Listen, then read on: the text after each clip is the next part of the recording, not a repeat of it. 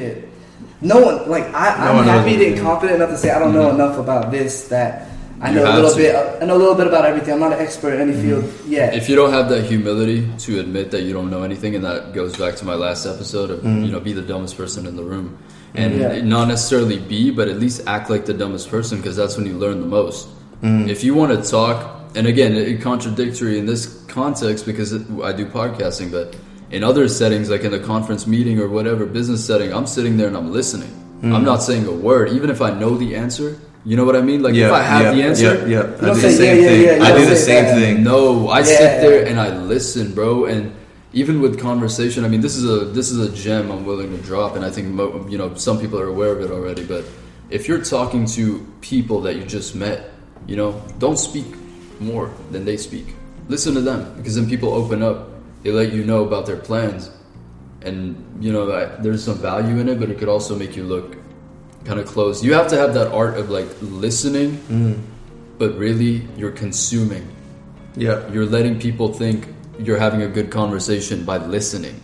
exactly. You don't have to say a word and they'll think you're having a good conversation with them just because you're listening. You're looking at them, you're listening. People want to be heard and they want to mm. express. And they will say whatever the fuck's on their mind if you act like you're listening.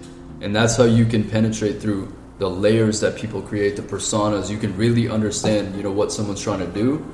And once you get to that conversation, once you get that deeply embedded in someone's life and personality, you know, not in the context of like embedded, you know, you like Yeah. personally all the way in. not personally, yeah, but it's like you figure people out easily by listening, by shutting up, unless you do a podcast, because you have to talk. But Yeah. You know? First, no, first time arts, like I started talking my my ass off. he didn't talk much at all. I just started. excited though.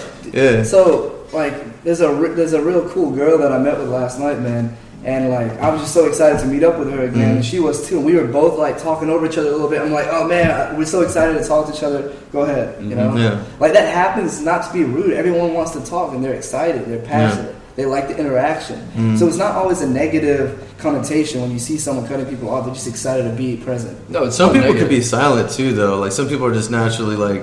But there's still that other side where people are like, all right, let That me is say true, something. too. so That there's is- both. that is- I just want to balance too. that. one hundred percent. And maybe it the, t- the topic also is like balance. We were saying we we talk a little bit about that. Everything's about balance. Everything, because one extreme is not going to beat over the other one. Like you, I don't think you can ever really acquire true true balance, but you want to get as close as you can.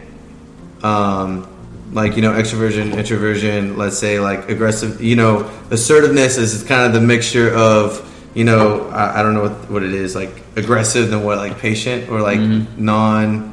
You don't do anything, right? Assertiveness is that that perfect balance of the middle, um, and also like um, I don't know. You got more to say on balance? I mean, no, it makes sense. You you gotta have.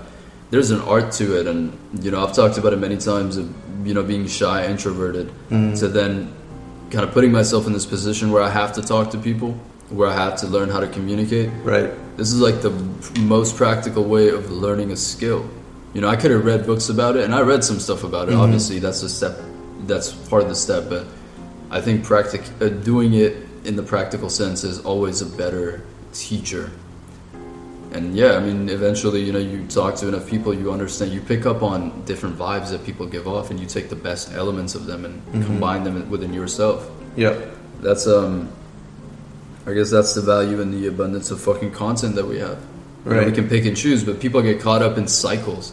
yeah They only want to live in one world that's being mm-hmm. portrayed by someone. You know, you watch someone's content, mm-hmm.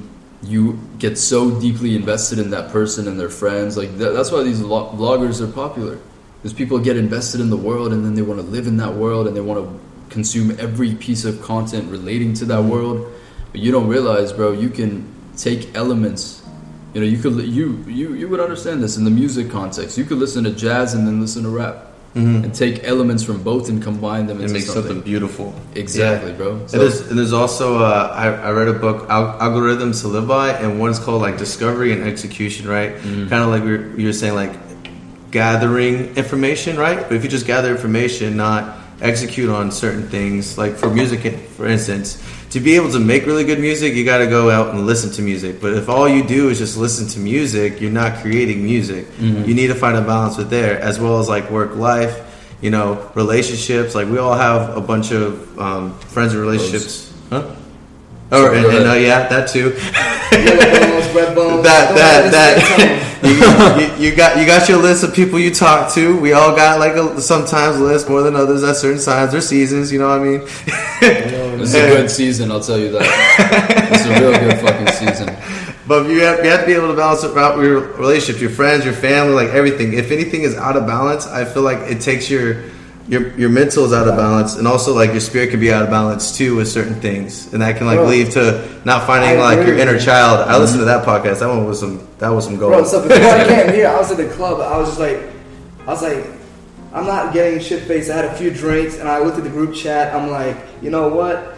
Fuck it, I'm coming to Sunday. If I have time to fuck around at a club, I can come and go to a you know a podcast tomorrow with value, and I'll learn some shit by interacting with these people. We got a lot of good So. I'm like, we did get a lot of good I content. literally, I'm sitting in the section, and I'm like, hey, I'm coming. Yep. I'll be there. You know what I mean? I'm like, that's more valuable.